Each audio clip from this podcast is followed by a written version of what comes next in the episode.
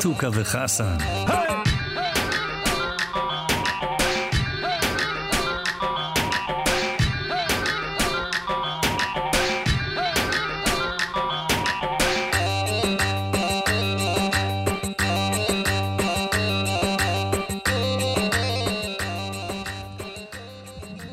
ערב טוב, חמישי שמח, חתוכה וחסן, מה קורה חתוכה?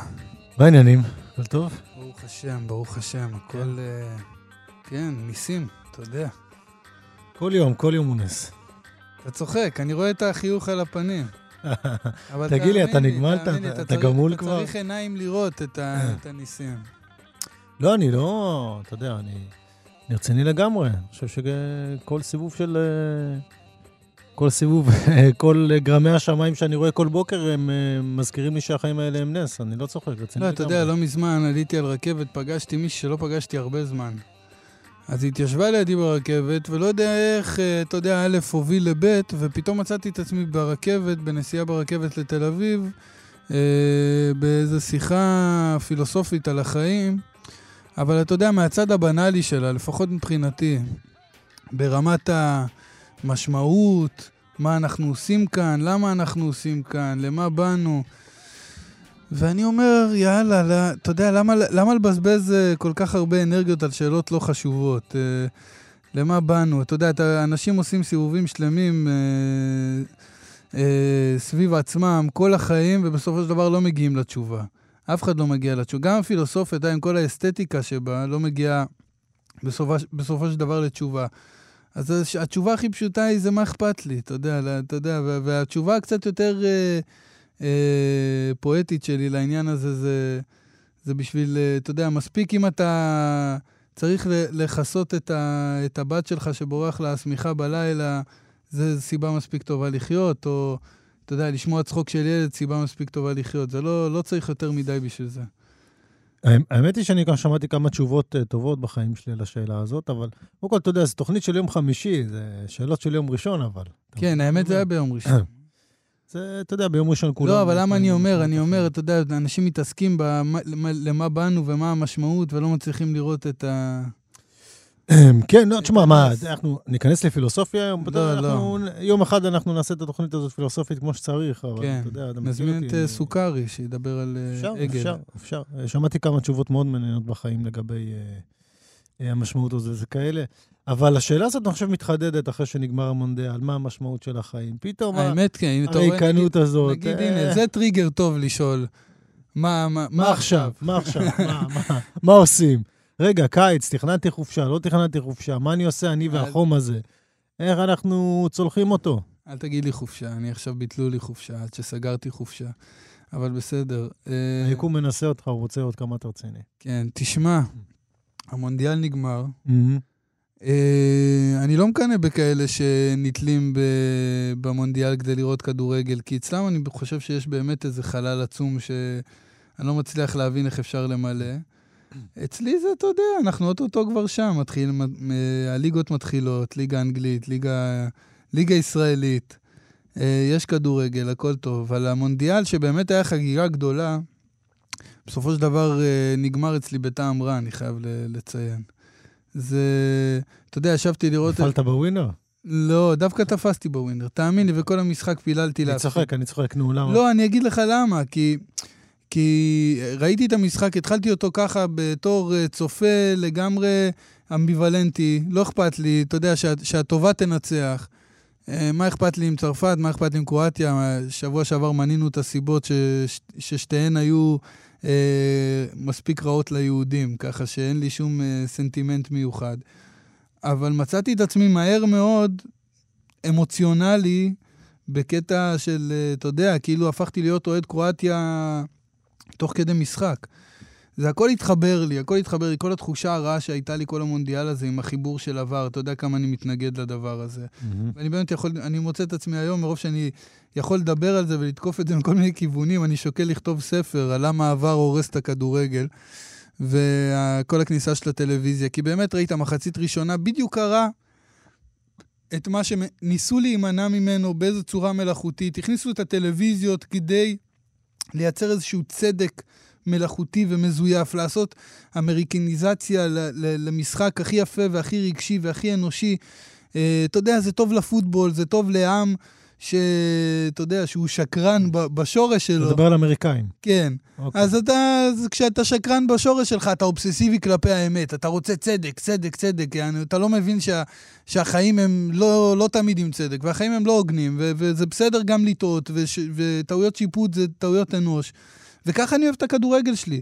אז בדיוק קרה הפוך במשחק הזה, ופעם אחת היה פאול שלא היה ונשרק, שזה נגיד טעות אנוש, ושם עוד השחקן היה צריך לבצע בעיטה, ויש שם איזה משהו.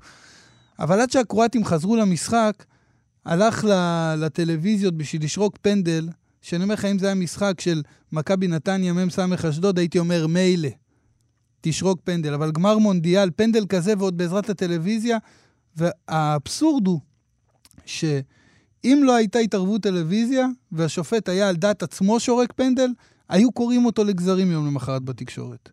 כי לשרוק על דבר כזה פנדל ובעצם להוציא, אתה יודע, הוצאתם להם פעם אחת את, ה, את האוויר מהבלון לקרואטים. הם הצליחu לחזור.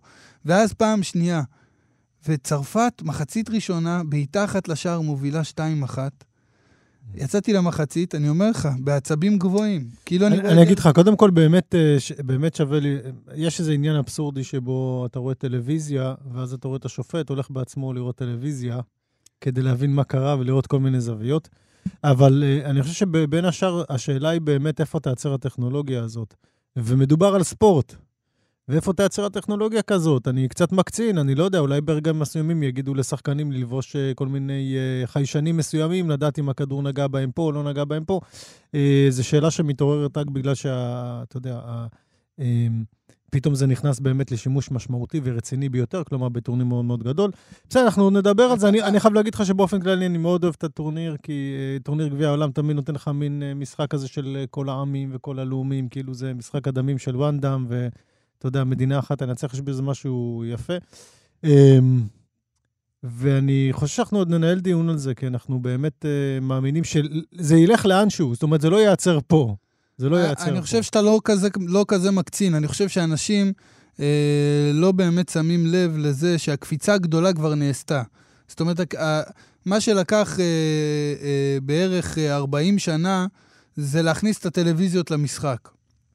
וברגע שזה קרה, אז אתה יודע, המרחק בין זה לבין שכבר לא יהיה שופט באמת במשחק ויהיה איזה קול, קול האלוהים. אתה יודע, אלה בעבר הם כבר יושבים, הם כבר רואים את המשחק, הם כבר אומרים לו באוזנייה, לך תראה היה פנדל, או לך תראה היה נבדל. יעשו photo finish גם. אז מה צריך. אותו על המגרש? ההוא שם יפתח אה, מיקרופון, וישמעו בכרוז, הוא יצעק, פנדל לצרפת. וזהו. והם פשוט הרסו לנו את המשחק. טוב, בינתיים הכרוז יבוא ויגיד, שימו מוזיקה.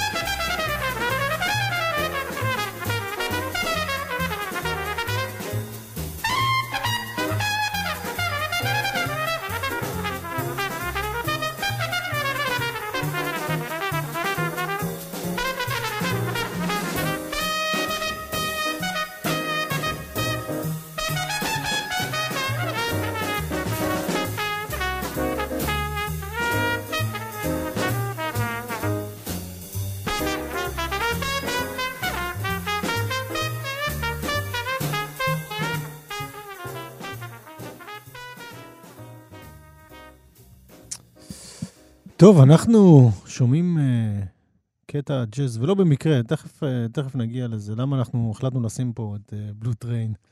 um, אתה יודע, אני, מה... אני יש לי תשובה לשאלה כן, הזאת. כן, אני... עוד, עוד לפני... תיאורטי, תיאורטי. לא, עוד לפני הזה, זה אפילו לא תיאורטי. כי צריך כל פעם שיש אפשרות להשמיע את ג'ון קולטריין, להשמיע את ג'ון... גם שאנחנו לא מדברים על, קול, על קולטריין. נכון, אנחנו נדבר פה על מישהו אחר שניגן, תכף, uh, תכף נגיע לזה. רוצים לדבר על מישהו אחר, אז בואו אה. נשמע את קולטריין. כן, אני אהבתי את זה. אתה יודע, אחד הדברים הכיפים במונדיאל הזה היה בחור צעיר בשם קיליאן אמבפה. אה, בחור בן 19, שכמו קוסם ליתת עם הכדור, אני חושב שכל פעם שהכדור היה ברגליים שלו, היה אפשר לראות אה, סוג של קסם. זה משהו שכבר לא קרה המון המון זמן, אני חושב, ב- ב- אה, אה, אצל שחקן אחר, אולי אצל מוחמד סלאח, אבל הוא לא היה קשר למונדיאל הזה, לפחות בזמן האחרון. והגיל שלו היה תפקיד, אה, אה, לא תפקיד, אבל היה חלק בעצם מכל ההתייחסות בעצם אה, אל, אל מה שהוא עשה. הוא בן 19, הוא teenager, מה שנקרא. הוא בן 19, הוא בגיל 17, אבל אתה יודע, אתה, זה מוזר שמדברים עליו, כי הוא בגיל 17 לקח אליפות עם מונקו. אתה יודע, כן, זה לא... כן. זה לא... עדיין, זה, זה במה הרבה יותר גדולה, זאת אומרת, כל העולם מסתכל עליך. ברור, אבל זה העניין, זה, אני חושב כן. שזה הגדולה שלו פה, שהרגע הזה, המעמד, לבלוט במעמד הזה, זה היה מדהים. קיליאן אמבפה כבר שנתיים בטופ העולמי, זה לא, זה לא חדש לנו.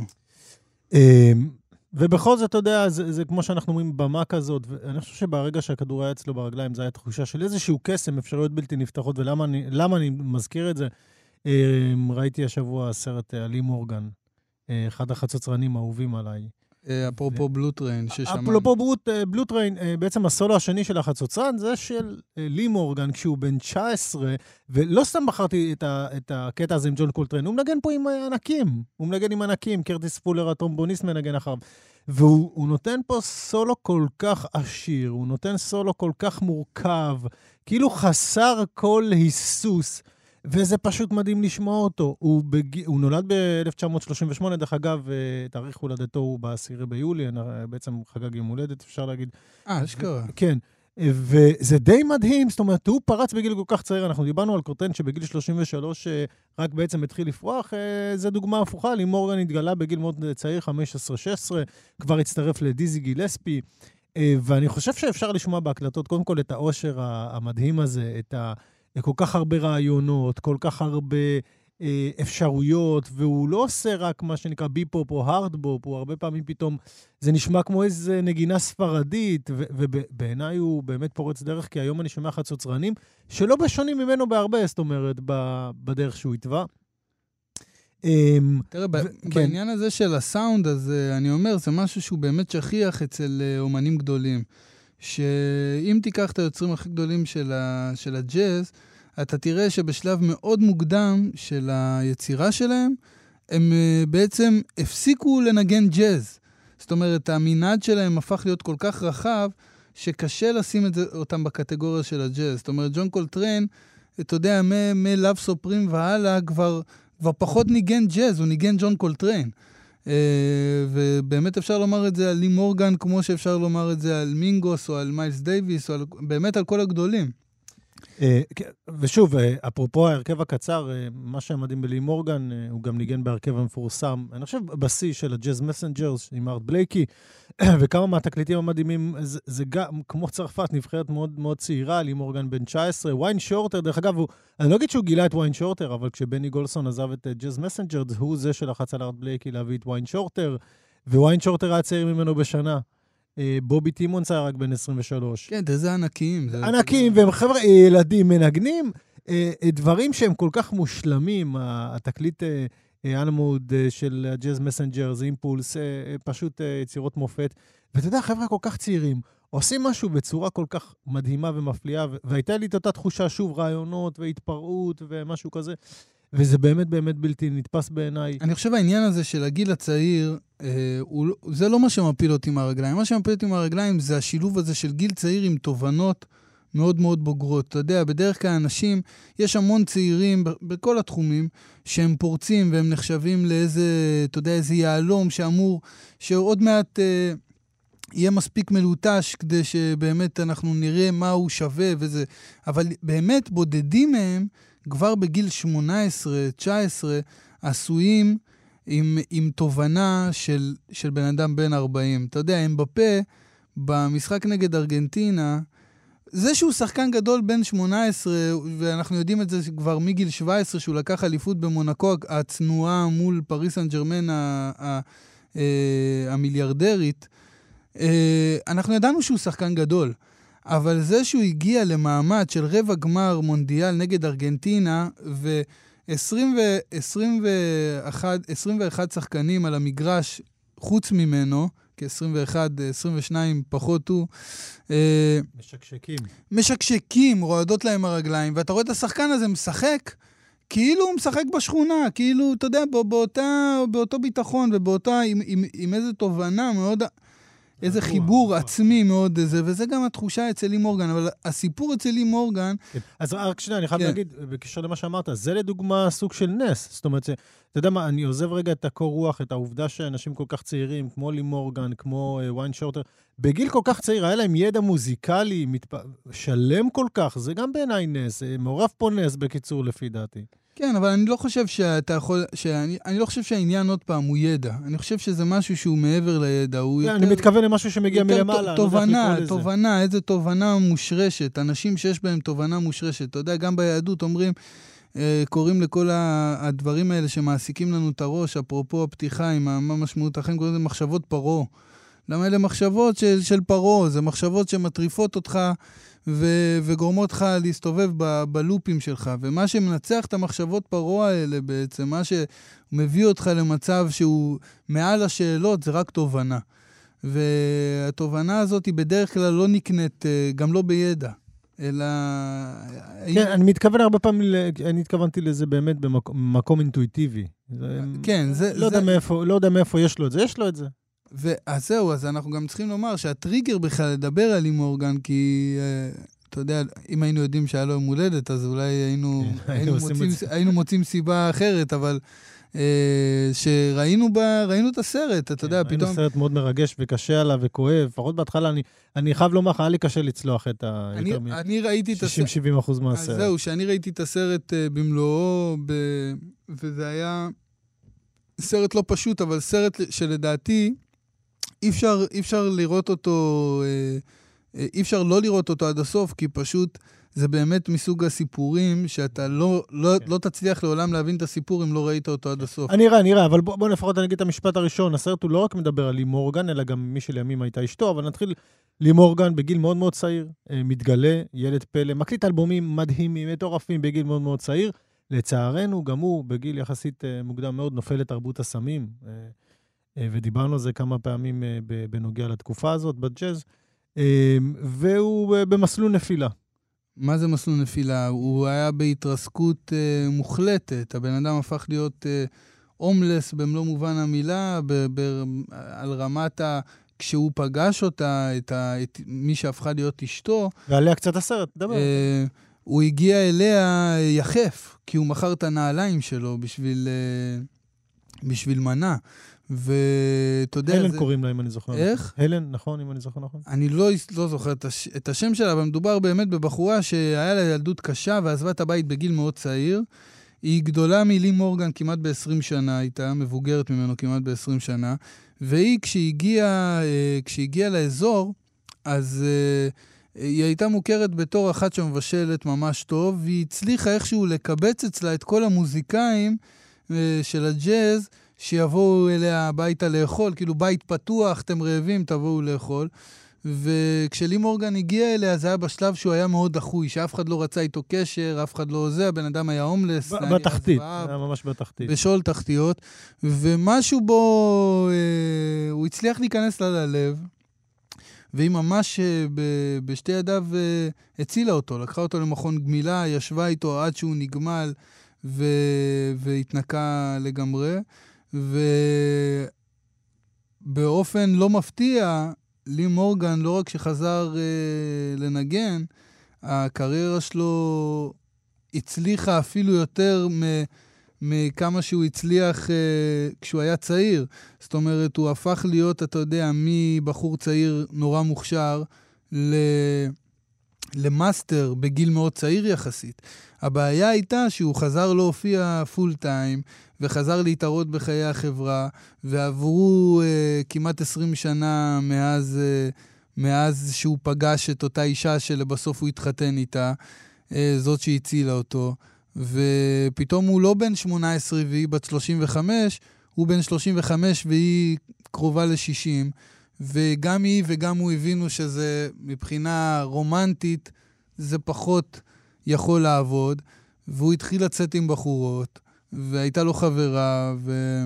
ו... באחת ההופעות הוא סיים להופיע, חברה הייתה במועדון, הוא ירד מהמופע, הגיעה אשתו, היא ראתה את החברה, איך שהוא ירד מהמופע, התקרבה אליו ומטווח אפס, ירתה בו כדור בחזה, והרגה אותו במקום. אה, בגיל 34 הוא נפטר, אם אני זוכר נכון, לא 35, ושוב, זה די מדהים הקורפוס העצום שהוא השאיר אה, עד הגיל הזה. אה, ואני חולק עליך, אני חושב שדווקא ההקלטות המוקדמות שלו הן הרבה יותר מרתקות בעיניי, הרבה יותר גם יפות.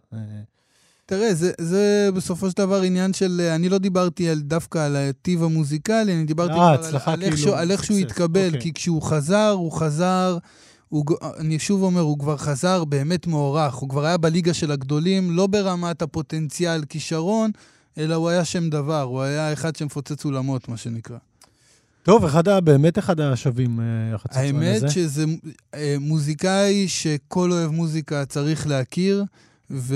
ובגלל זה גם אנחנו, אנחנו גם שמנו קטע בהתחלה שלו, וגם עכשיו אנחנו עושים קטע כי באמת, באמת, זה, זה באמת, אה, גם, אתה יודע, יחסית, עוד פעם, בעולם הג'אז פחות, אבל במוזיקה הכללית, הוא underrated. כי הוא, אתה יודע, את, אה, מזכירים את אה, מונק ואת מיילס ואת, ואת קולטריין, ויש כמה שמות שמסתובבים כל פעם שרוצים לדבר על ג'אז בהרחבה, אבל...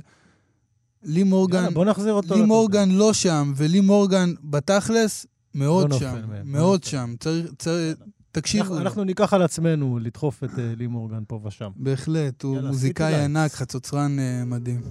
אכן. זה מתוך City Lights.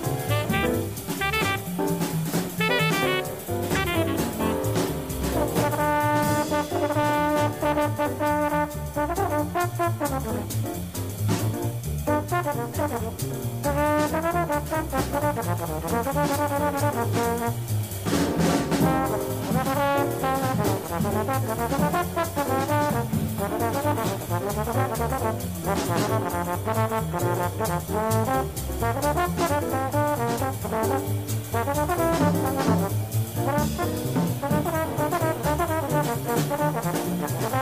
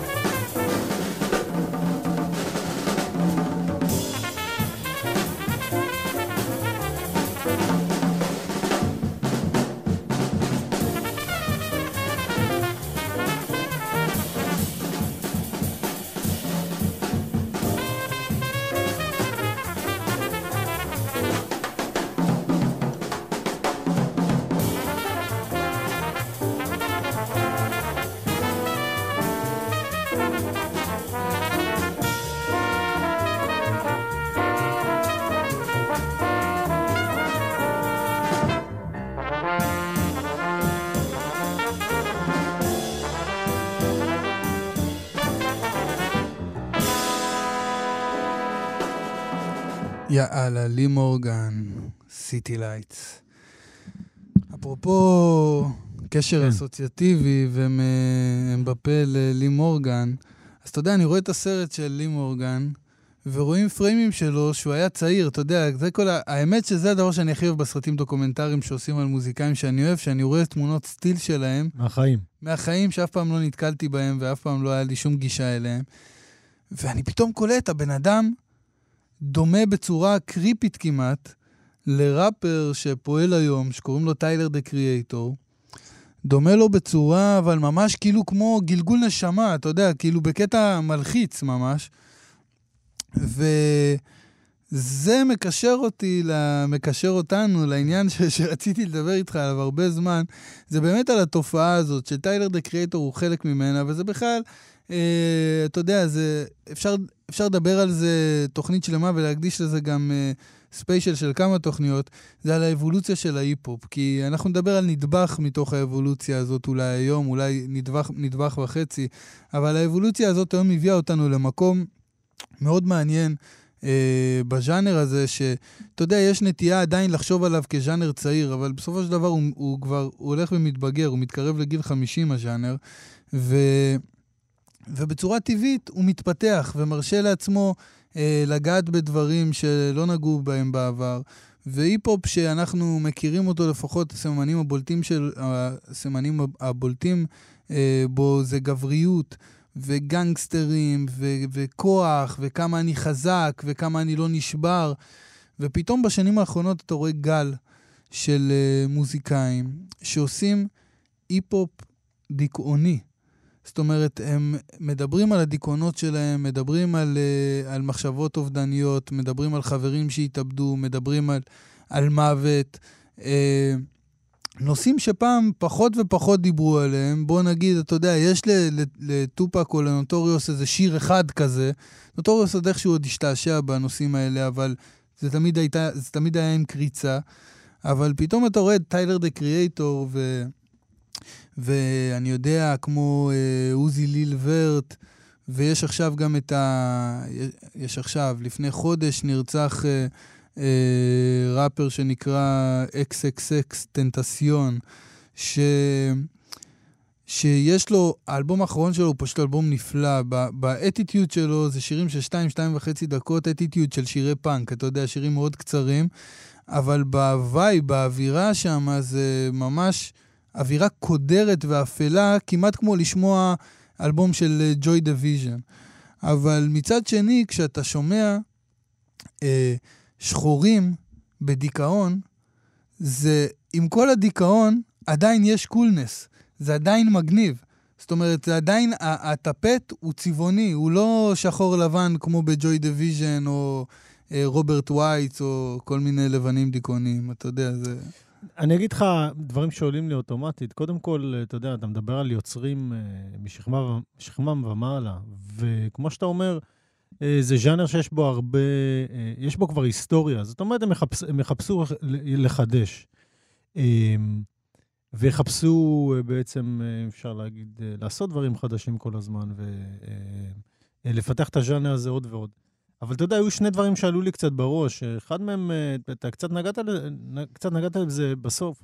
אמ, שיש את הקטע הזה של... אמ, ההיפ-הופ הוא מאוד מאוד ביקורתי. זאת אומרת, אה, הרבה פעמים הוא אמנם התחיל, עבר, עבר, עבר הרבה גלגולים, אבל הרבה פעמים ההיפ-הופ או הראפ מאפשר להעביר איזושהי ביקורת. אתה יודע, גם כאקטיביסטים, אתה יודע, אנחנו חושבים על המקום הזה. אתה יודע, גם בשירה אנחנו הרבה פעמים היינו במקום הזה. ובשנים אמ, אה, האחרונות, אני חושב, המקום הזה של אה, האקטיביזם והביקורת והמחאות, כמו שאנחנו רואים את זה אצלנו, קרו גם בארצות הברית, וגם הקהילה השחורה אה, נדלקה מחדש בגלגול אה, אה, עוצמתי מאוד של מחאות עם Black Lives Matter ועוד כל מיני גלגול, אני רק מזכיר משהו שהוא מאוד מאוד דומה. ויש הרבה הרבה יוצרים שהיו שותפים לזה, היו שותפים למאבק של הקהילה הזאת, אבל פתאום כשזה נהיה כל כך עצום וגדול, פתאום שזה שוטף כל דבר, אני חושב על מישהו כמו קניה ווסט, שגם התקליט שלו עם קיד קודי, שהזכרת אותו גם בתוכנית הקודמת, אם אני לא טועה, אמ, הוא גם עם הרבה סממנים כאלה, ואולי גם התקליט שלו עצמו, הוא מאוד מאוד אמ, שובר את המוסכמות שלו עצמו וגם של ההיפ-הופ.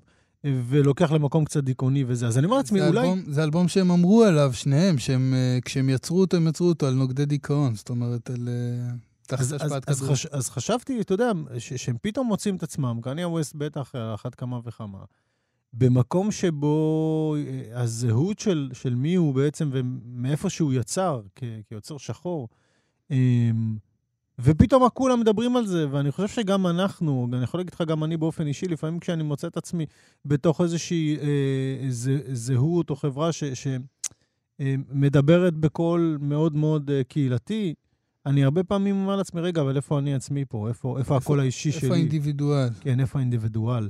ואני חושב שהמקום שהם לוקחים אליו, הוא בין השאר עונה גם על המקום הזה. זאת אומרת, לנסות, לנסות אחרי שעכשיו כולם מדברים על זה, כולם עושים את זה, אני רוצה לחזור למקום האישי.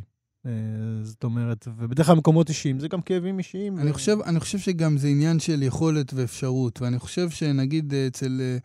אצל קניה ווסט, אני חושב שזו דוגמה למישהו שבאמת כבר היום יכול להרשות לעצמו לא לתקשר ברצון, אתה יודע, זאת אומרת, אנחנו דיברנו הרבה פעמים על ציפיות, שבונים ציפיות, אה, אה, ערים של ציפיות מאומנים גדולים, ומצפים מהם להיות, אה, להיות משהו מאוד ספציפי. אבל כשאתה מגיע לאיזשהו מעמד, אתה יודע שלא לא, לא, לא, לא הרבה זוכים. אני יותר, יותר, יותר לדבר על החיבור הזהותי, שגם אנחנו מכירים אותו. אתה יודע, אני בטוח שגם אתה פתאום מרגיש שאתה צורך לפעמים לשבור מזה, כי, כי אומנם כ, כ, קיימת היצירה האישית, אבל כשאנחנו חלק ממשהו שהוא מחאתי, או שמתקשר בזהות באופן כל כך רחב, אז מה שהולך לאיבוד זה הזהות האישית. כן, אבל אני גם נגיד, אם אנחנו... אם ש... ודרך אגב, אתה גם הזכרת את, את כל מה שקניה ווסט התחיל לעשות אם אתה זוכר, לעשות כל מיני פרובוקציות בלתי נתפסות, שגם הקהילה השחורה כבר התחילה לצאת נגדו. כן, אבל, זה, אבל זה דווקא, אני חושב, מופע... בעיניי ש... זה אותו קשר. אני לא חושב, אני חושב שזה בדיוק ההפך ממה שאתה טוען. כי אני חושב שפה, מהבחינה הזאת, אני חושב שזה מופע, מופע חדש של תודעה, ואני חושב ש, שזה מסמן את, ה, את, ה, את הכיוון שהתודעה האפרו-אמריקאית הולכת אליה עכשיו. זאת אומרת, התודעה שלא מחפשת אמפתיה. אה, כשביונסה וג'יי זי מבקרים את, ה, אה, את הממסד הלבן או את הגזענות של השוטרים כלפי שחורים, אז הם אומרים את זה as is. הם אומרים, אתם עשיתם לנו, אתם עושים לנו ככה וככה ואתם עושים לנו ככה וככה.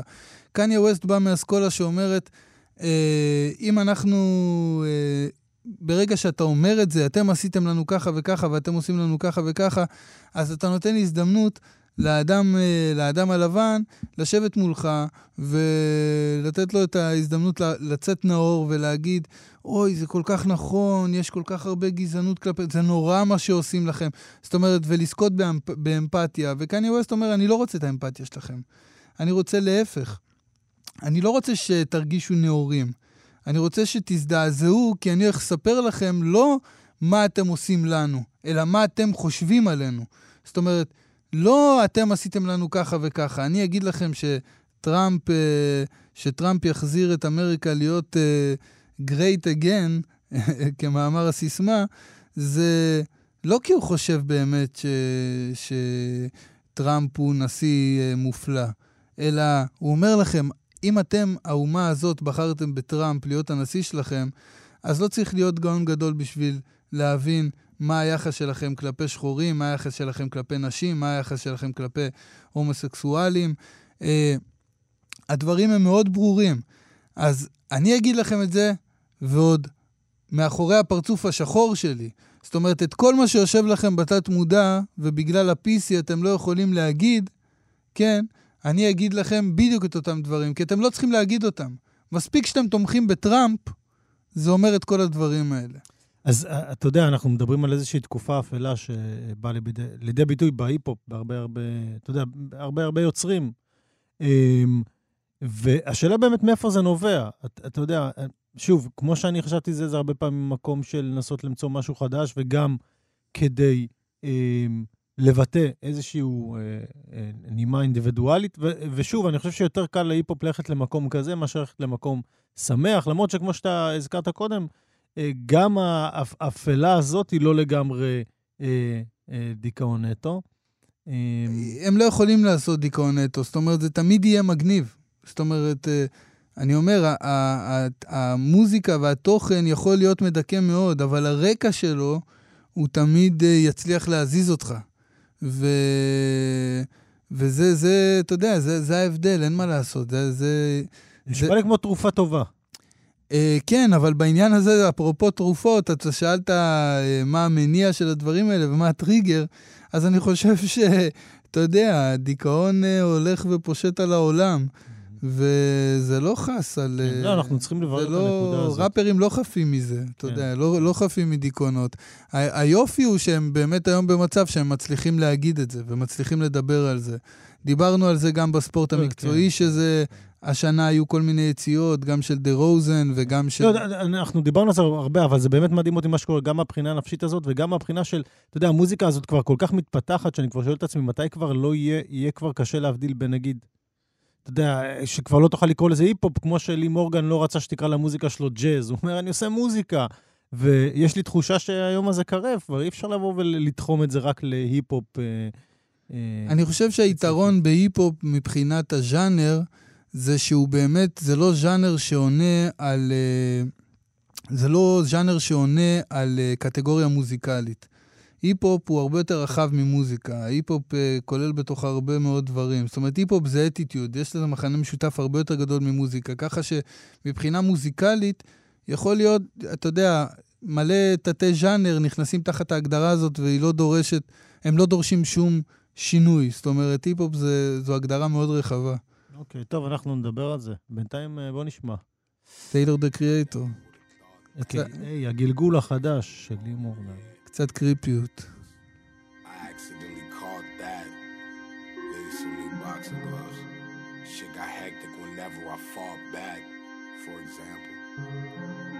Ten minutes can't go past without you brushing my thoughts. That's 1440 a day. So I'll say 144 times I think about you or something like that.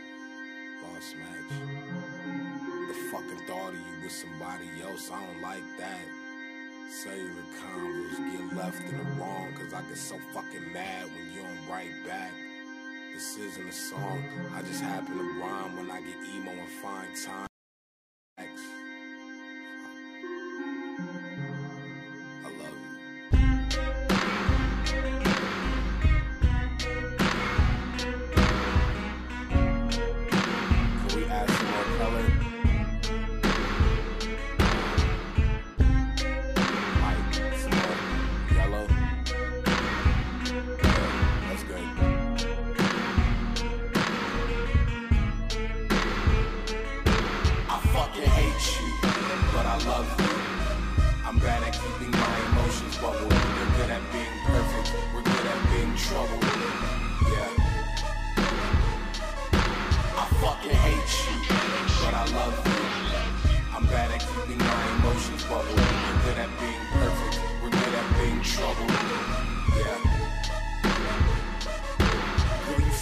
my emotions. The fuck is all this noise about? I even consider picking up smoking. You turn to a bitch, you let the dogs out. In my doghouse.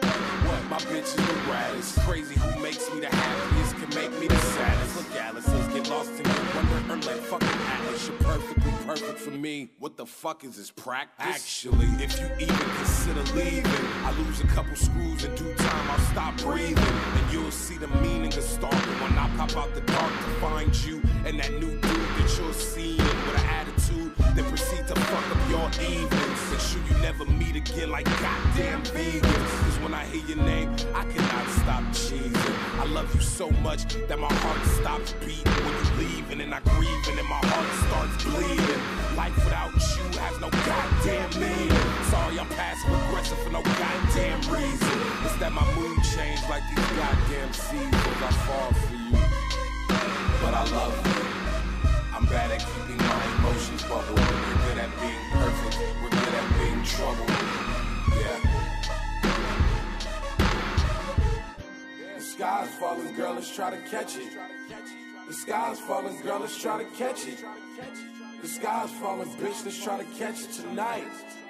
Look. I'm in love.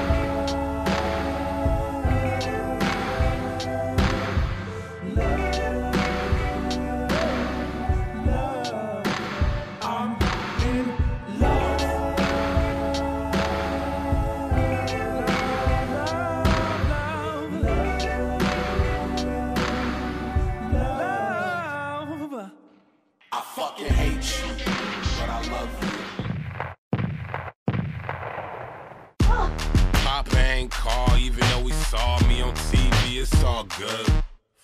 Fuck you. But now my balls, balls deep in his bras, jaw swallow, girl, it's just nud. Bitches scared to let me smash on they ass. Yeah, they heard I'm fucking nuts like the swag of a me and Kelly was gagging in the back of the cab and vlog, nah, nigga, you could tell by the badge.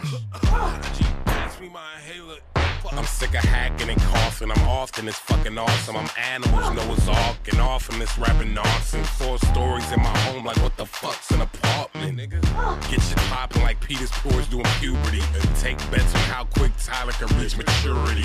Cussing out the Surrey like a waitress with no patience. Oh, you want a tip, bitch? Well, here's my dick for gratitude. כן. טוב, הוא באמת אה, אה, מיוחד במינו, הבחור הזה. אה, וקליפים מאוד מעניינים. גם. בחורצ'יק. הבחורצ'יק הזה. ומומלץ לראות את הקליפים האלה, באמת יצירות מושקעות בפני עצמן. זאת אומרת, לא סתם להביא איזשהו שיר, לפחות ממה שראיתי.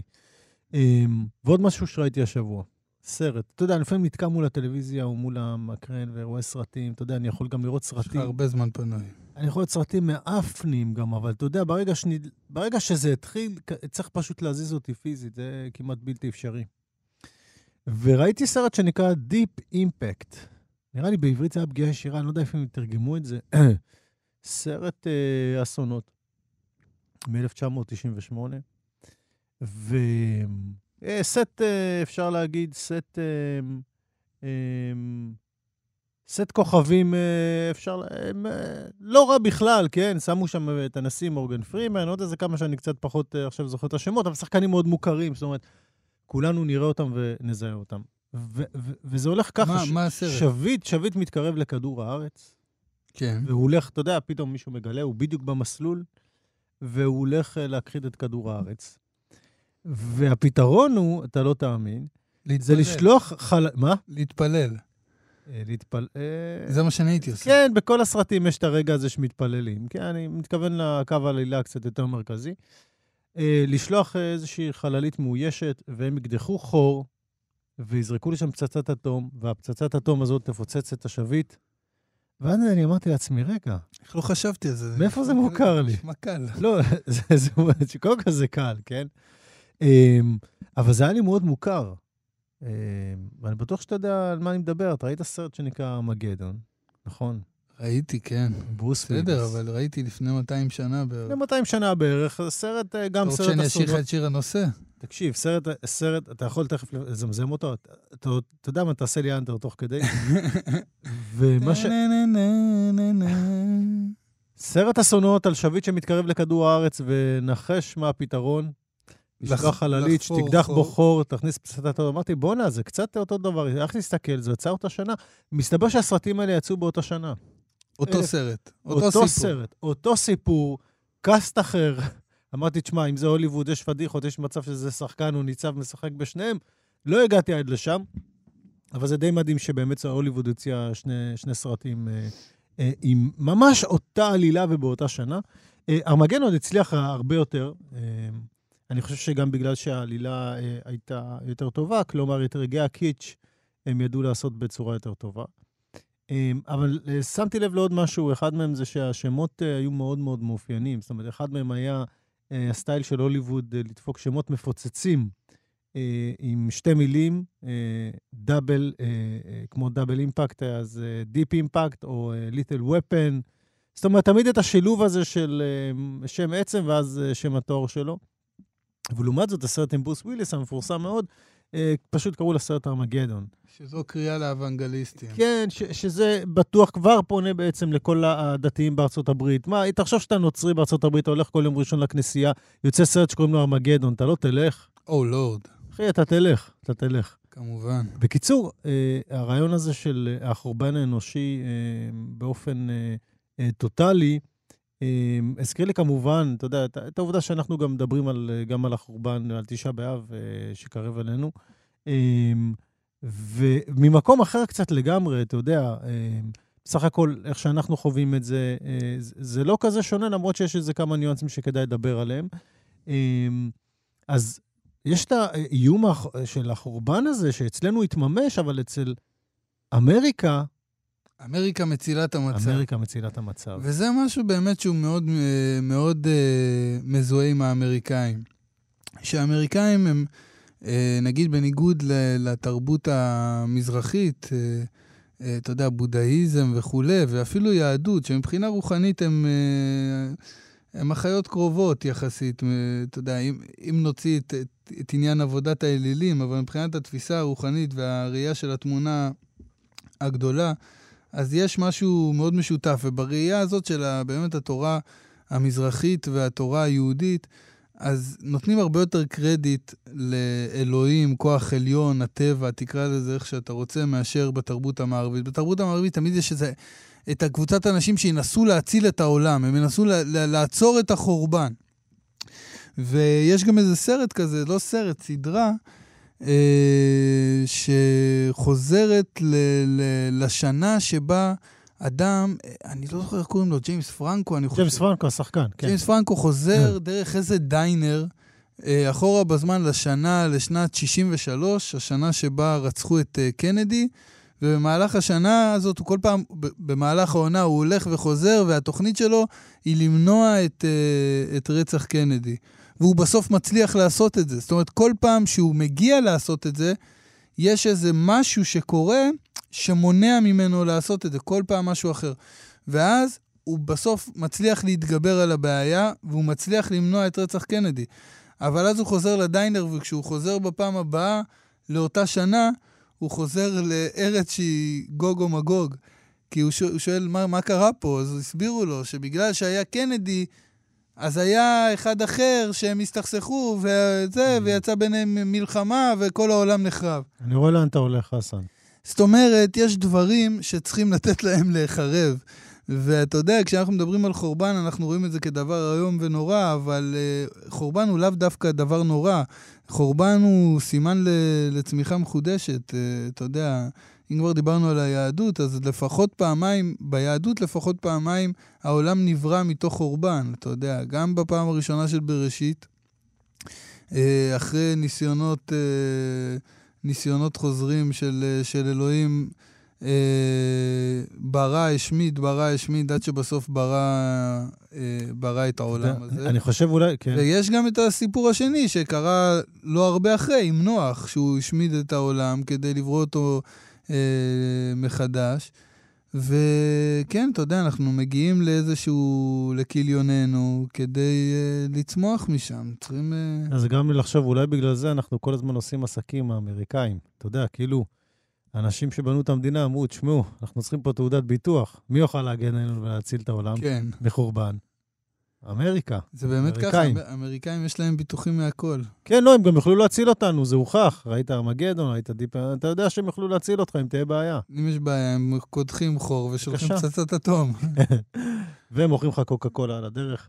אה, טעם החיים. עוד משהו אה, מאוד חשוב שיקרה ביום ראשון, אני חושב שזו הייתה הברקה מדהימה, תהיה שביתה של, אה, של האגודה הלהט"בית, ומה שמדהים, זה כמובן אה, בעקבות כל מיני פגיעות בזכויות אה, מאוד בסיסיות, אפילו אין טעם אה, לבוא ולנסות להסביר אותם, אה, אה, שאנשים שהם לא להט"בים אה, אה, יכולים ליהנות מהם. וההברקה הזאת אה, אה, מתחילה להוכיח את עצמה, כי הרבה גופים מאפשרים בעצם לעובדים שלהם לשבות, ואפילו להצטרף בסולידריות לשביתה הזאת. אה, אז אני חושב שזה באמת רגע מאוד מאוד אה, משמח. אה, תנו לחיות, באמת, תנו לחיות. מה קשור עכשיו כן. מה- אנשים והנטיות המיניות שלהם לזכויות ומה- שלהם? וליכולת שלהם? למה אני צריך שלא תהיה לי בעיה אה, לגדל ילדים ו- ולא תהיה לי בעיה להתחתן ולא תהיה לי בעיה, לא יודע מה, לחיות את חיי, ובן אדם עם נטייה מינית שונה משלי יצטרך לעבור כל כך הרבה קשיים וימררו את חייו? די, איפה אנחנו חיים? מה קורה? אז אנחנו רוצים לשלוח, לשלוח את זה לא תמיכתנו. קשור אפילו ל- לא לאמונה ולא לא קשור לשום קשור לדבר הכי בסיסי בעולם. בני אדם מגיע להם, לכולם מגיעים את הזכויות הכי בסיסיות. אתה יודע, להתחתן, להביא ילדים. אה, אז אנחנו שולחים את, אה, באמת את החיזוקים, אנחנו מקווים שכולם יצטרפו אליהם כמה שיותר. זה באמת, בעיניי, אחד הדברים המהממים שקרו פה. אה, טוב, אנחנו ניפרד, נגיד זה לא תודה. מהמם, כן. מהמם יהיה שזה ייפתר. לא, תן, תן אה, גם ליהנות מזה שקורה לא, משהו אז אני טוב. לא נהנה משביתות לא, אני והפגנות. נהנה שאנשים אה, קמים אני, ואומרים, אני, פה. אני אהנה כשיפילו את החומה הזאת, וכש... אתה יודע, אני אומר מצד אחד, אני בן אדם מסורתי, אני תמיד חוזר ואומר את הדברים האלה. אני, אני מאוד אוהב את המסורת, מאוד אוהב את היהדות, מאוד חשוב לי כל הדברים האלה, אבל המדינה חייבת להיפרד מה, מהממסד הדתי. אנחנו לא יכולים להמשיך לחיות פה בתחושה הזאת שיש אנשים שווים יותר ושווים פחות. אי אפשר. ו- זהו. אה, כן, זה קשור גם לעוד כמה דברים שקרו, אבל בכל מקרה, אמרתי לך, אני שמח גם לראות לפעמים נקודות אור. אנחנו דיברנו על ניסים, שאנשים קמים ומתקוממים, זה נס בעיניי. אז קח אה, עוד נס ככה לפני. הסיום. כן. אה, ומגיע להם מילה טובה. נבחרת העתודה של, אה, של ישראל בכדורסל כן? עלתה היום לחצי גמר, אה. חצי גמר אליפות אירופה. באמת הישג מדהים, מדהים, מדהים, ונראה שיש לנו דור אה, לא רע בדרך. יאללה. טוב, בואו נגיד תודה לעורך שלנו, נדב אלפרין, העורך והאברך, אה, לחן עוז, אה, הטכנאית שלנו, ומפה נגיד לכם אה, אחלה סופש. שבת שלום, חתוכה. שנה את שמי בבקשה זה שנתת לי עטוף בפחד, בלכלוך, ברעד future.